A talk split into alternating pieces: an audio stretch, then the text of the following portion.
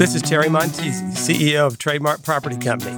Welcome to Trademark's podcast, Leaning In, where we look at the future of retail and mixed use and how we can lean into it while others are leaning out. This is part one of a two part episode. Thanks for tuning in. On today's episode, I talk with my friend Ken Bernstein, President and CEO of Acadia Realty Trust. We explore the pandemic's effect on real estate investments and how Acadia has maintained its successful portfolio, even in challenging areas like New York City. We discuss his market preferences, industry trends, and the things he's learned throughout the pandemic. He also shares how Acadia has positioned its portfolio for the future. Thanks for listening.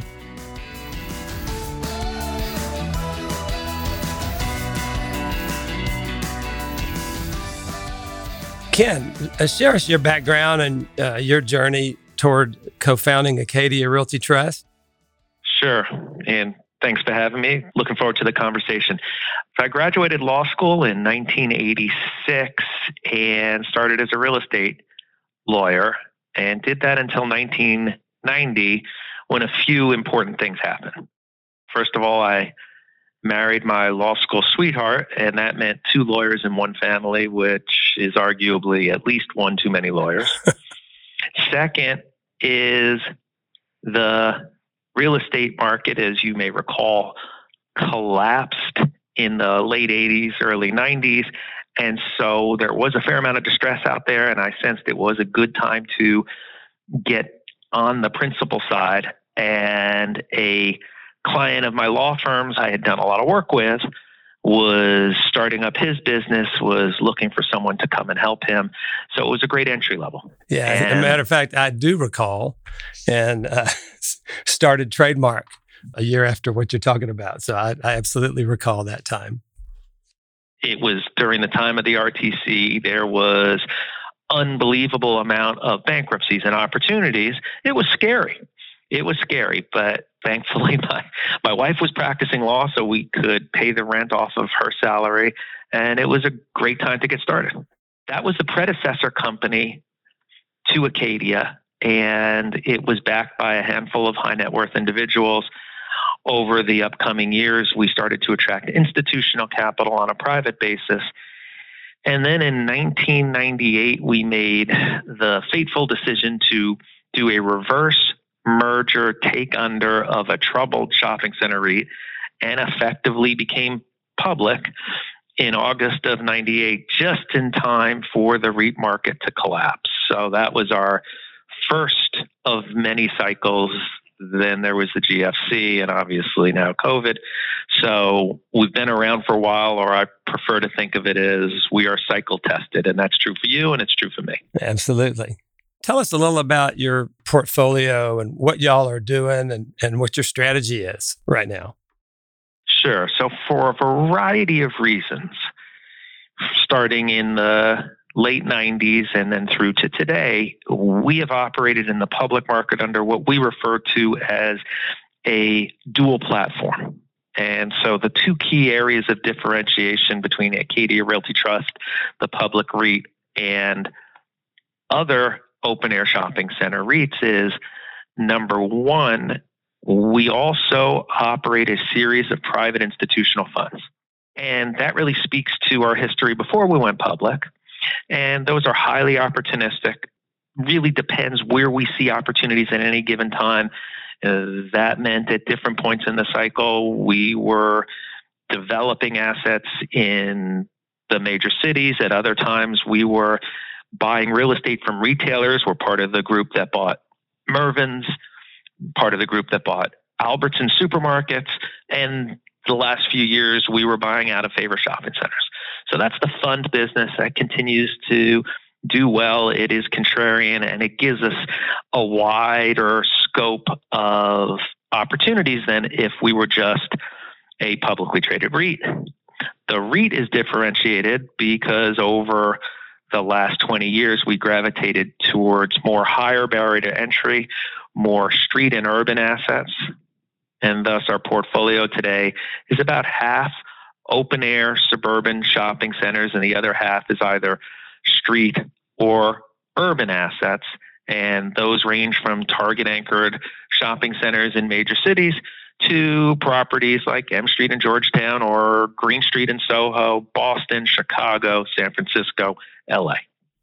Having just gone through this pandemic, what did you observe and see and learn from those two different types of properties? We've heard a lot about suburban versus urban and people bailing on urban areas. Obviously, you've heard and read a lot about that. And what have you learned and, and how does that inform how you think about those markets today? The first thing I think we all learned, or I certainly did, was humility. Because here we are, we have all of these grand plans and views of how we're going to make 50 basis points here, and where there's slightly higher growth, and then a global pandemic hits and shuts down some of the major cities. At which point, thank goodness, we had those supermarket anchored shopping centers or those target anchored shopping centers. Thank goodness we had a diversity of tenants because it was really hard to predict at any stage of this crisis what was going to work and what wasn't. Now, in hindsight, a few things we learned, right? First of all, was this shifted in store shopping almost exclusively during the early days of the shutdown to the essentials necessity based. And so that's what did well. Secondly, the cities shut down and people fled to other locations, suburbia, their second homes, their third homes, it all depended. And so at least until today, it really has been more about essentials than about discretionary. The good news is we're now seeing a reopening, we're now seeing a shift, and I'm not sure that what you learn from what worked during a pandemic necessarily translates through to what might work over the next 5, 10, or 15 years.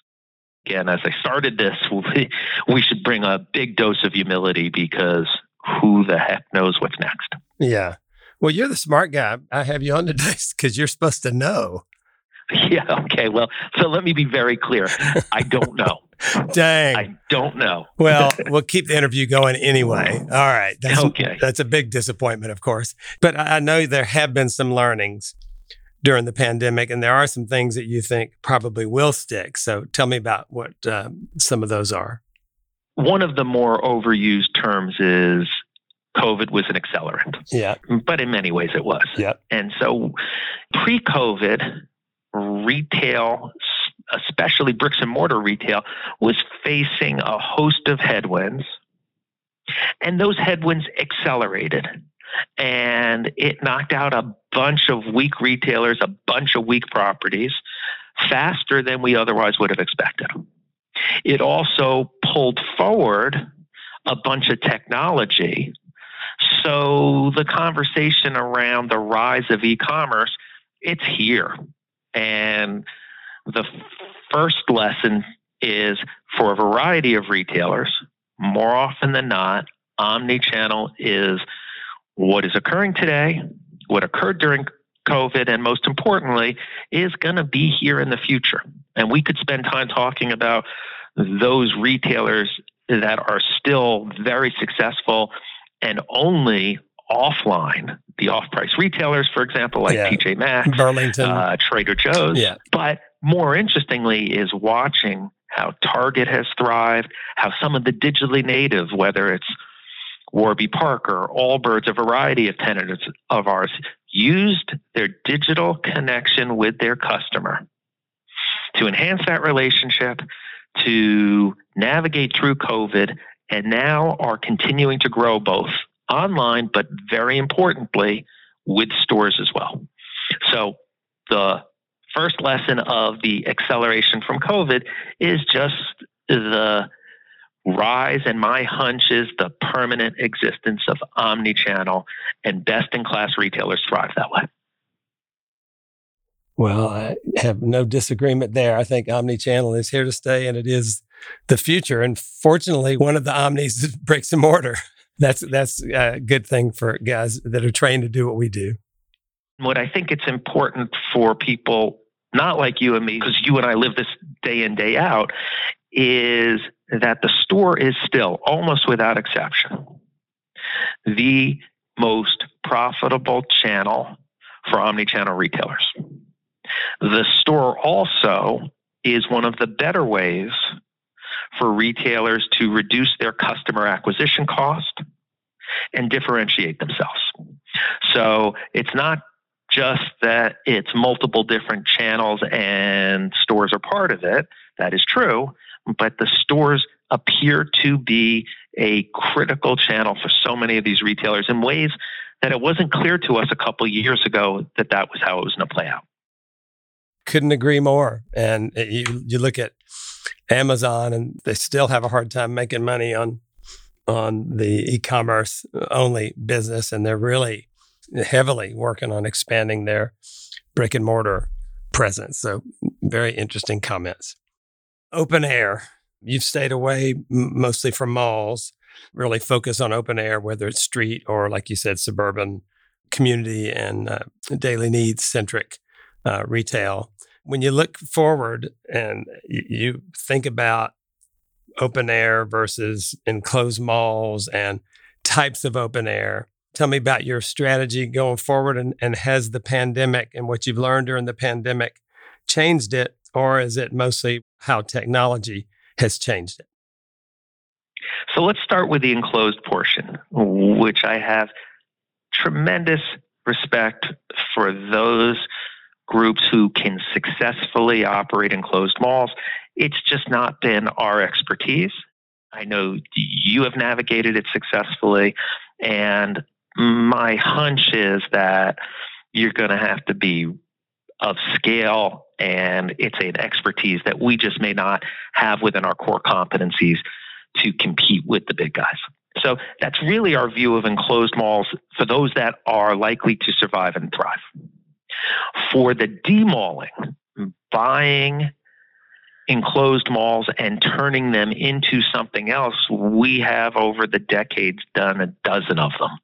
They're really tough. One tenant can hold you up for a lifetime. And so, what I caution my team is sometimes it looks alluring because the land underneath the mall is worth more if the mall's gone than if it's sticking around. And there are times we can do those and they're really profitable. So I won't say we never do, but I do caution my team to not confuse covered land plays with what I call covered land mines, meaning you think it's going to work and three years later you wonder what you got into. That's a good um, one. So that's that is my my view on the enclosed space. But you look at some of the pricing and boy, it, it looks tempting. Alluring. Um, it, the control is is the premium that you have to just price so conservatively because you, if, if you only have a portion of the control and you're guessing as to what gaining the rest of the control is going to be from a timing and pricing standpoint boy there's a there's a lot of variables there and it can really change your success uh, materially yeah.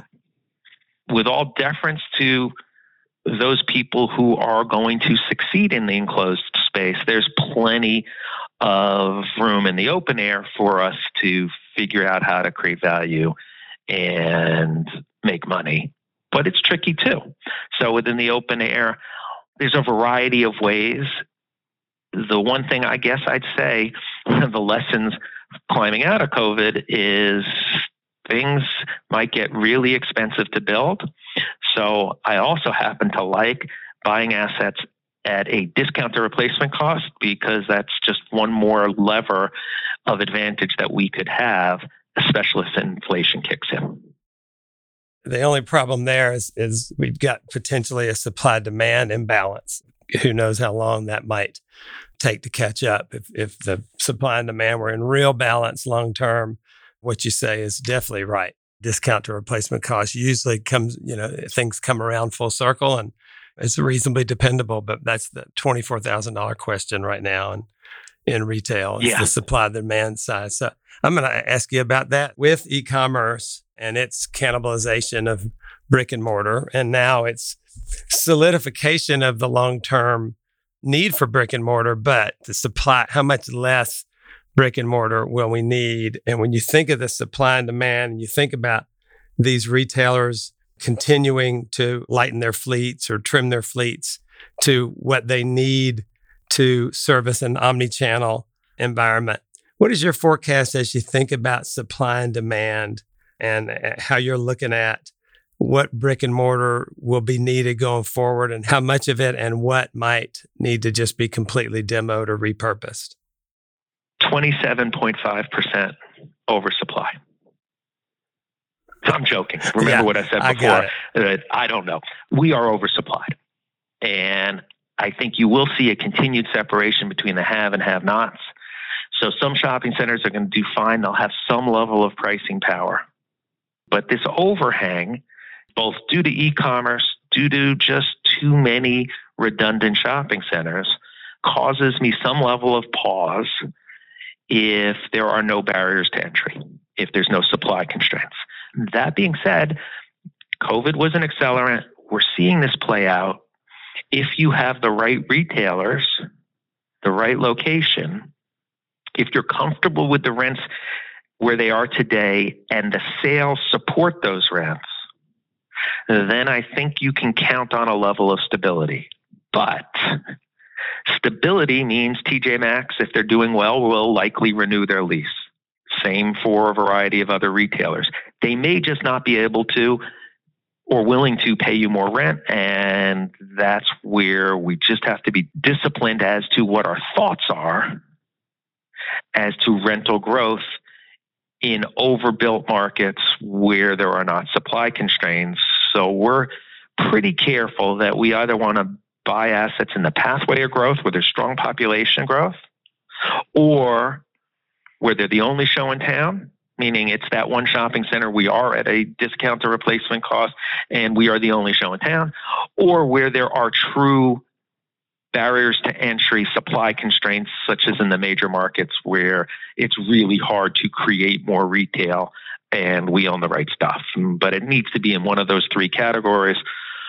Otherwise, I think it will be tough to have any level of pricing power. Yeah, that's a great point because in a lot of suburbs in this country, where there's a shopping center on three of four or four of four corners, uh, like you use t- TJ Maxx, they have an expiration coming up. If there's a vacant box across the street, they're just going to price you maybe below market because you've got costs to replace them. So you may not even get market rent, but you still might be better off. And that's a great point. So staying in areas that aren't oversupplied and areas with supply constraints or markets that have tailwinds is, is I think, going to be more important than ever these next few years as retail square footage shrinks appropriately in this country uh, because we had just gotten pretty substantially overbuilt. To your point of if there's four shopping centers in a community that really only needs three or two, we try to avoid those. I used to joke that it felt like the average American wasn't willing to make a left hand turn, and that's why we had four of them rather than two of them. But now that is being rationalized. And you're right, it will be a arm wrestling match with those retailers to make sure you're holding on to the right retailers at the right rent. Along those lines, as we think about supply constraints and barriers to entry, or why would somebody go to our center versus the other three on the other corners, that sort of doesn't take into account the experience piece. And I know you have, uh, you know, a lot of street retail, you've got some mixed use stuff, and I know you pay attention to that piece of our business. So, how are you thinking about the importance of delivering experience as opposed to just, you know, sort of merchant quality and supply constraint being how you make sure your projects are successful? So you're referring to with experience the curation of the asset for the right experiential tenants. Creating an experience, what the developer can do, creating an experience that incorporates a lot of things. But how important is creating a unique exp- destination worthy, unique experience to getting people off their couches and to coming to our places?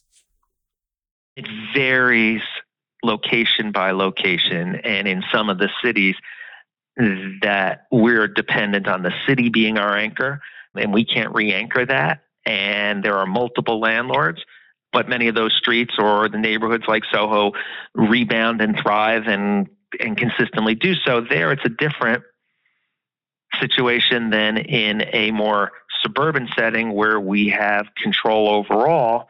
And sometimes those work and sometimes those don't as well. But the need to make sure that you have multiple tenants that complement each other, that speak to who the customer is, that you both curate it well, but then overall have an attractive place to do more than just run an errand, I think is going to be a critical component of differentiating your assets within a range. Our retailers seem to get that. Uh, 10, 20 years ago, retailers are like, look, we don't necessarily care where we are because our, our shopper knows how to find us and that's all that matters. I think you're seeing that shift. It's taking a while, but they are embracing food and exercise and a variety of other components, even in the open air environment.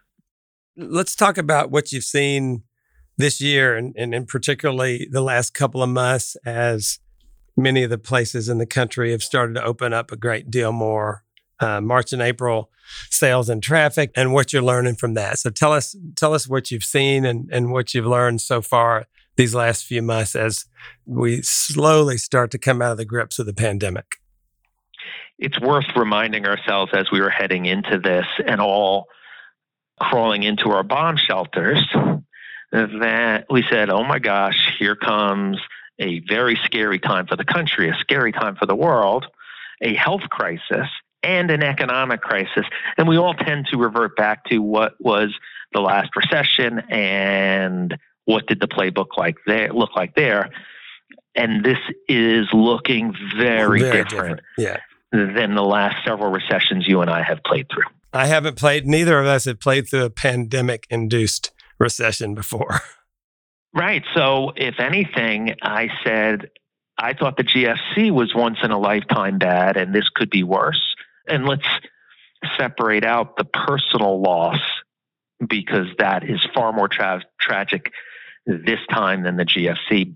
But from an economic perspective, from a consumer strength perspective, it became clear several months ago a few things. One, the speed with which the vaccination occurred gave a chance for a rebound far more powerful than what we would have expected or certainly what we feared during the darkest of the dark days. Two, the consumer is climbing out of this recession so differently than the consumer climbed out of the GFC or any of the other prior recessions in your and my professional life. So their savings rate, their stock portfolio, their home values, and for that portion of the economy where the consumer's job turned out to be more mobile, meaning they were able to work online, for that portion of the economy, the consumer is showing up now in much stronger position than any prior recession you and I have been through. For those who are out of work, those people who went into this recession living paycheck to paycheck, it's gut wrenching, but we have seen more intervention, both fiscal and monetary, during this crisis than GFC or any of the others. So, what that is starting to set up for is as cities, as communities, as the country reopens, the pent up demand is showing up in sales. And we're seeing that even in some of the cities that are still locked down and just opening now. When we look at our sales reports, it's pretty encouraging already, and it's only just beginning. And when we talk to our retailers and see the leasing demand, we're busier today. Our leasing team is doing more activity today than pre COVID. Terry, I don't know what you're seeing, but I assume it's similar. It is pretty amazing. Our leasing people are very active, and we were just barely off budget in 2020. even, which is kind of crazy. So you're right. Yeah. so we're forgetting 2020 because at least the second half of it was really painful. Yeah. Um, so I we we were more than barely off budget. Half of our tenants stopped paying us rent when COVID hit. Yeah, and I meant I meant off I meant to be clear off budget on on leasing. What we've budgeted oh, for okay. for leasing fees, you know that that wasn't very off. But uh, oh, obviously we had lots of deferrals and oh yeah, we we it, it's not even worth talking about that because we've all sort of worked through that. Uh, along that note, how are your deferrals collections going this year versus what you Fine. might? Fine, thank you, and you. No, yeah, so um, mine are so, ours are ours are going very well.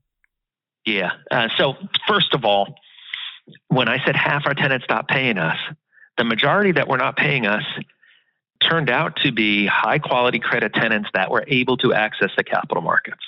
And again, give the fiscal and monetary intervention credit because that certainly helped. And so any deferrals we entered into were with high quality tenants and they're doing just fine. So it turned out in hindsight, what looked like a 50% collection rate was really closer to 80 or 90. Yeah, we're having the same experience. Now, why you and I had to make interest free loans to high quality credit tenants is a discussion for another day. Yeah. Um, but but that piece is past now, and we're really I think, in a position where, subject to supply and demand, subject to everything else, based on our leasing data that we're seeing, based on a variety of other components, there's a chance that we could see some very nice growth and rebound. Top line sales because of pent up demand, and then a stronger consumer, and then longer term growth as well because the weaker assets have gone away and the weaker retailers have gone away that's optimistic because my or one of the many knots in my stomach is that sort of what about the period after the stimulus wears off and after the pent up demand to uh, redo your closet. And you know once we've just gotten hey i'm going out again. I need some new stuff. I'm tired of wearing all that stuff. Once we've kind of gotten through that season is that kind of through holiday this year? I don't know for sure but I'm concerned that we may, you know, have robust sales increases, you know, for some period and then followed by reasonable decreases a year later because you had this fiscal stimulus and pent up demand combining to sort of, you know, overly uh, inflate consumer sales. So that's that's you know that's one of those things like like you said, neither of us knows, but that is something that I'm sort of like looking forward to with a little bit of anxiety. yes. What what happens when the painkillers wear off? exactly. Um, I think that's a legitimate concern, and I guess I would caution all of us to one uh, remind ourselves we don't know that the range of outcomes is wide. Uh, that we should not get too far over our skis. We should not confuse short term stimulus, short term growth with any of the longer term issues. However, the consumer is in stronger shape today than pre COVID. That's not a stimulus check, that's just their savings rate and a variety of items. If we can avoid painful inflation, which is an if, stagflation, or any other combination of the stuff that when you and I were kids we saw, and if we can avoid a recession, whether it's Fed induced or otherwise, I think we are in a position right now where I am more bullish than when we had this significant oversupply of retail, uncertainty of who was going to make it, who's not. There are some components of retail that still concern me, but I am more optimistic today than I certainly thought I would have been during the dark days. Yeah. And what, what are the components that concern you? Movie theaters, you know, gyms and restaurants. I am feeling more and more confident about their rebound. But movie theaters, because it's a content issue as well. And so it's not just the consumer's desire to get out and go to the movies, which I think will come back, but also the issue of how do the studios choose to release. And you and I looked at a deal together, in fact, that guessing as to the outcome of the movie theater was a big piece of how you price a deal. And I still don't have clarity around that piece. If you think about pre COVID, the power and allure and connectivity of the consumer to these streaming services, it was just in a completely different position. The, streaming services may be the biggest winner, long term winner that I know of from COVID. People were sort of forced there and they found out, you know what, this content is good and this is easy. And think about the competition the movie theaters now have from all these streaming services that have the consumer subscription base to produce outstanding content that I'm guessing you and I and our families both have watched some of. Absolutely. Now, I, I could also make an argument for why a certain number of screens are going to be essential, why the content providers the talent, et cetera, and and and the same studios are going to want to have a certain number of movie theaters thriving. How many weeks they thrive for, what the business model looks like, time will tell. That's one segment we should watch. So there's a host of others we should be concerned about, and then ultimately the small business component of our shopping centers which is critical to our growth, right? We, when we talk about supermarket anchored shopping centers, we, the supermarket's just fine, but remember, the majority of the growth comes from those satellite tenants. And thank goodness they got through this storm in general with more government support and better painkillers, so to speak, than during the GFC when lenders weren't there for them. Inflation, recessions, a whole host of other items could create headwinds there. And so we need to watch that as well. Yeah.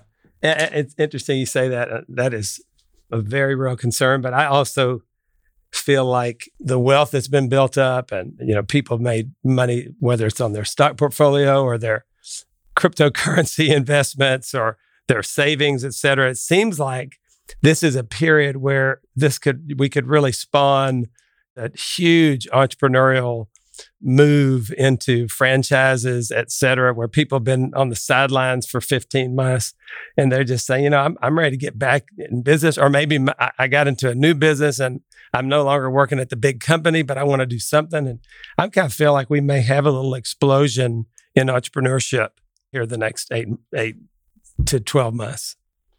Yeah, I, I hope you're right. And I hope it works.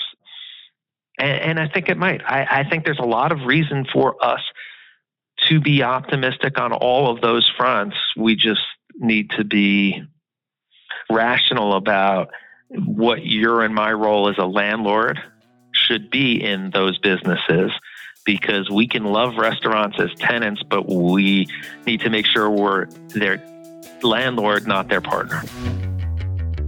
Thank you for tuning in to today's episode. Be sure to subscribe to the podcast so you can hear the rest of the conversation. To learn more about Trademark, visit trademarkproperty.com.